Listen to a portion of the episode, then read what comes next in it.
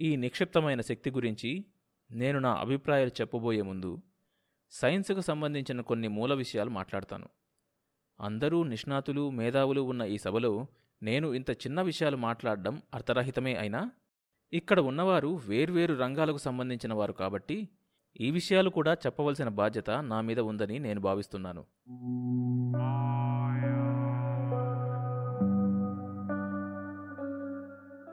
ఆగి తిరిగి ప్రారంభించాడు యశ్వంత్.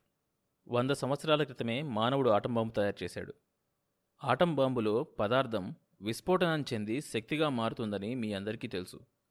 ఒక ఫుట్బాల్ సైజు బాంబు శక్తిగా విడిపోయి కొన్ని వేల మైళ్ళ దూరాన్ని కాల్చిపారేస్తుంది. ఒక వస్తువుని ఇలా శక్తిగా మార్చే పరికరాన్ని మానవుడు దాదాపు వంద సంవత్సరాల క్రితమే కనుగొన్నాడు. కానీ శక్తిని వస్తువుగా మార్చే పరికరాన్ని ఎందుకు కనుక్కోలేదు? వాస్తవానికి అదేం పెద్ద విషయం కాదు. When matter can be converted into energy energy can also be converted into matter కానీ మానవుడు ఈ విషయంలో అంత శ్రద్ధ చూపలేదు. కారణం ఐన్స్టీన్ థియరీ ప్రకారం ఒక గ్రాము పదార్థాన్ని తయారు చేయడానికి తొమ్మిది వేల కోట్ల కోట్ల ఎర్గుల ఎనర్జీ కావాలి. ఇంత కష్టపడ్డం దేనికని మనిషి ఈ విషయంలో అంత శ్రద్ధ చూపించలేదు.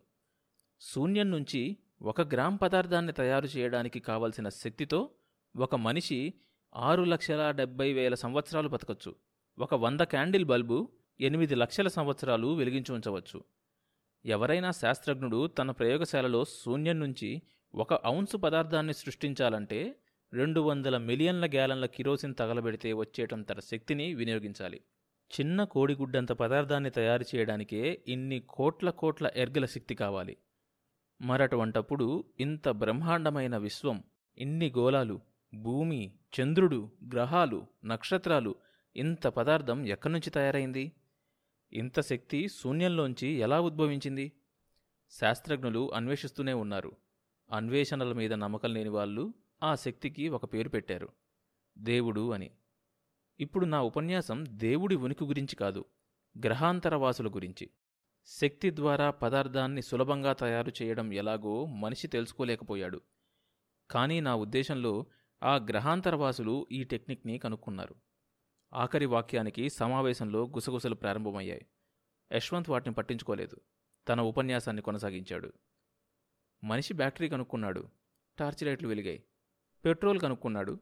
కార్లు కదిలాయి. అణుశక్తి కనుక్కున్నాడు. థర్మల్ స్టేషన్లు వెలిశాయి. కానీ ఇవన్నీ ఖరీదైన ప్రక్రియలు. కారణం వస్తువుల నుంచి శక్తి ఉత్పత్తి చేయడం.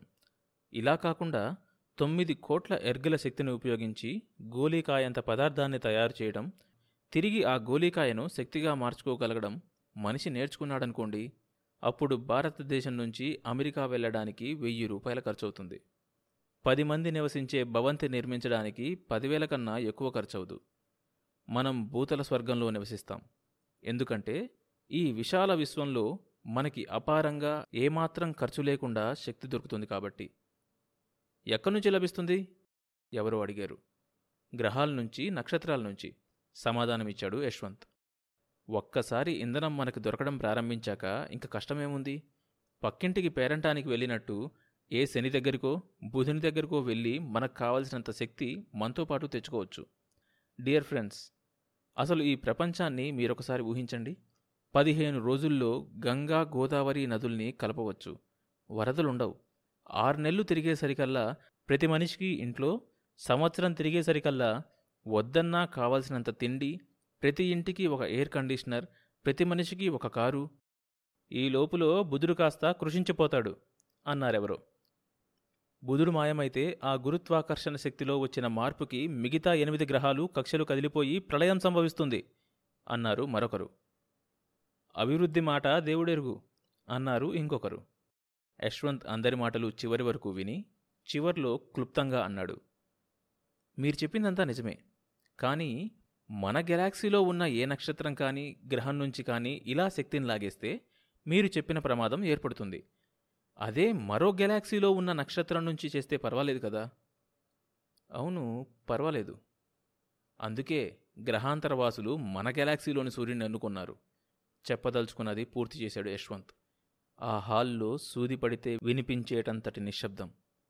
ఎటో వెళ్తున్న టాపిక్ అకస్మాత్తుగా ఈ వాస్తవం దగ్గరకొచ్చి ఆగేసరికి అతడు చెబుతున్నది అర్థమై అందరి శరీరాలు అప్రయత్నంగా జలధరించాయి.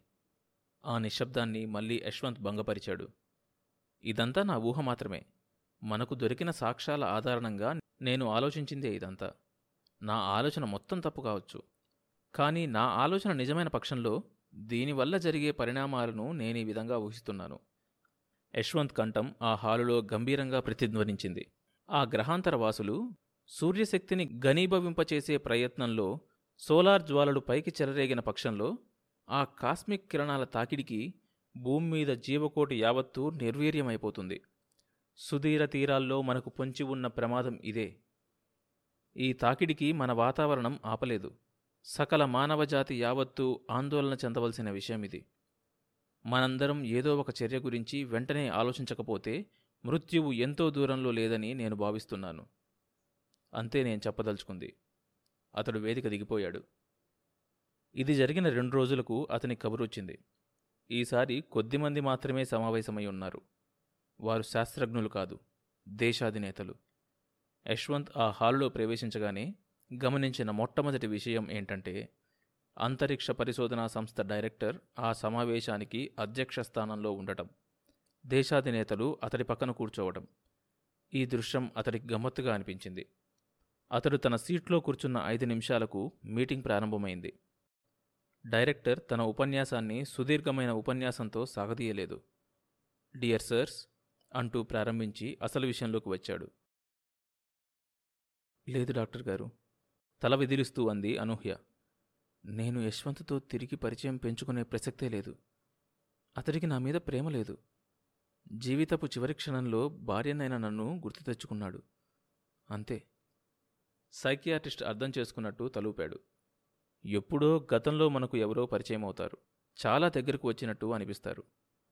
ఒకటి రెండు చిన్న అనుభవాల్ని అనుభూతుల్ని పంచుకోవడం తరువాత కాలం విడదీస్తుంది. కొన్ని సంవత్సరాల పాటు ఒకరి ఉనికి ఒకరికి తెలియదు.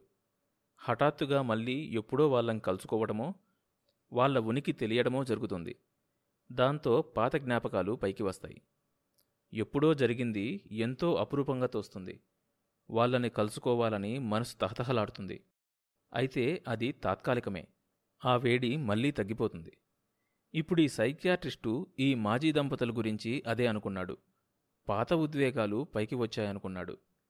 చాలా కాలం తరువాత హఠాత్తుగా కలుసుకోవడం వల్ల వచ్చిన ఎమోషన్స్తో ఈ విధంగా ఈ అమ్మాయి కలవరం చెందుతుంది అన్న నిర్ణయానికి వచ్చాడు అందుకే ఆమెకి సలహా ఇచ్చాడు. మీరనుకుంటుంది నిజమే అనూహ్య. ఇదంతా కేవలం అతన్ని అనుకోకుండా కలుసుకోవడం వల్ల వచ్చిన ఉద్వేగమే. నేను ముందే చెప్పాను వాయుపుత్రతో కలిసి కొంతకాలం దూరంగా వెళ్ళిపోమని.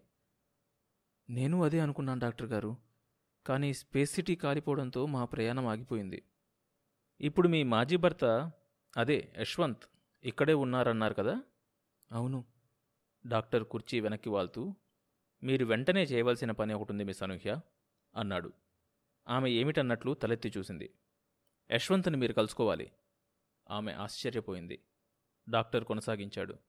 ఒకే చోట ఉంటూ మీరు మీ మాజీ భర్త ఎప్పుడూ ఒకప్పుడు కలుసుకోకపోరు. క్షణక్షణం ఆ టైం ఎప్పుడొస్తుందో అని మీరు భయపడుతూ ఉంటే వాయుపుత్రతో మీ స్నేహం కొనసాగదు. మీరు మిగతా ఆడవాళ్ళ వంటి వారు కాదు. ఇలా కొట్టుమిట్టులాడుతూ కాలం గడిపే కంటే మీ అంతట మీరే వెళ్ళి యశ్వంత్ను కలుసుకుంటే మీ భవిష్యత్ పట్ల మీకున్న జబ్బు తొలగిపోతుంది. అపాయాన్ని ఊహించడం కంటే దానికి ఎదురు వెళ్ళడమే మంచిది. ఒక్కసారి యశ్వంత్కి అన్నీ చెప్పేస్తే మీ మనసు తేలికపడుతుంది. మీరు వాయుపుత్ర హాయిగా ఉండవచ్చు. అనూహ్య తల వంచుకొని కూర్చోంది. నేను చెప్పగలనా?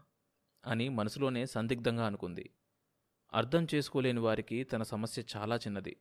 సున్నితత్వం సెంటిమెంటు సందిగ్ధత లాంటి పదాల్ని మెటీరియలిస్టిక్ త్రాసులో వేసి తూచలేం. అదృష్టవశాత్తు డాక్టర్ మాత్రం ఆమె బాధను అర్థం చేసుకున్నాడు. ఆమెలో ప్రవహిస్తున్న భారతీయ రక్తానికి మారుతున్న ఆధునిక సాంస్కృతికి మధ్య జరుగుతున్న పోరాటమే ఆమె సమస్య. ఆమె మనసులో జరుగుతున్న పోరాటాన్ని ఆమె పరిష్కరించుకోవాలే తప్ప ఎవ్వరూ ఏమీ చేయలేరు. అనూహ్య లేచి నిలబడి మీరు చెప్పినట్టు చేయడానికి ప్రయత్నిస్తాను డాక్టర్ గారు. ఒకవేళ కలుసుకొని చెప్పడం సాధ్యం కాకపోతే ఉత్తరం ద్వారా చెప్పడానికి ప్రయత్నిస్తాను. డాక్టర్ సంతృప్తిగా గుడ్ అన్నాడు. ఇది అన్నిటికన్నా ఉత్తమమైన మార్గం. ఉత్తరం ద్వారా తెలియపరిస్తే అతన్ని మీరు మరోసారి కలుసుకునే అవసరం కూడా ఉండదు. నేను చెప్పేదెప్పుడు ఒకటే.